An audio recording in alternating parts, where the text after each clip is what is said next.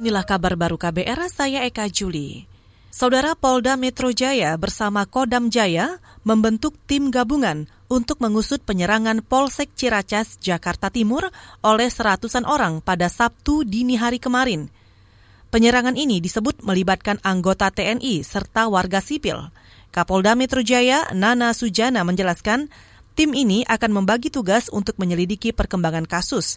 Menurutnya, kepolisian akan menyelidiki keterlibatan warga sipil, sementara TNI akan menyelidiki anggotanya yang terlibat kita mengevaluasi diri untuk lebih meningkatkan soliditas maupun sinergitas. Dan ke depan tentunya kami berharap kepada masyarakat dengan kejadian ini kita anggap tetap kami dalam Pangdam dan Kapolda akan terus mengantisipasi. Jadi saya harapkan masyarakat hmm. tidak usah khawatir dan tetap melakukan kegiatan-kegiatan seperti biasanya. Kami akan terus melakukan pengawasan dalam hal ini dari TNI dan dari kepolisian.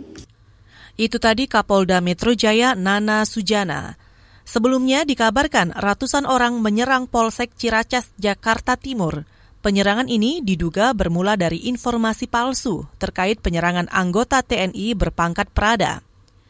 Atas insiden ini sedikitnya tiga orang mengalami luka-luka.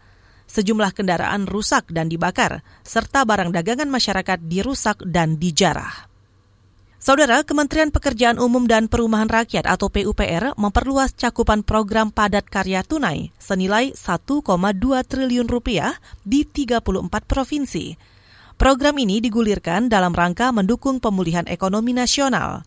Menteri PUPR Basuki Hadi Mulyono mengatakan Program PKT atau Padat Karya Tunai Kementerian PUPR dilaksanakan melalui pembangunan infrastruktur yang melibatkan masyarakat atau warga setempat sebagai pelaku pembangunan, khususnya infrastruktur berskala kecil atau pekerjaan sederhana yang tidak membutuhkan teknologi.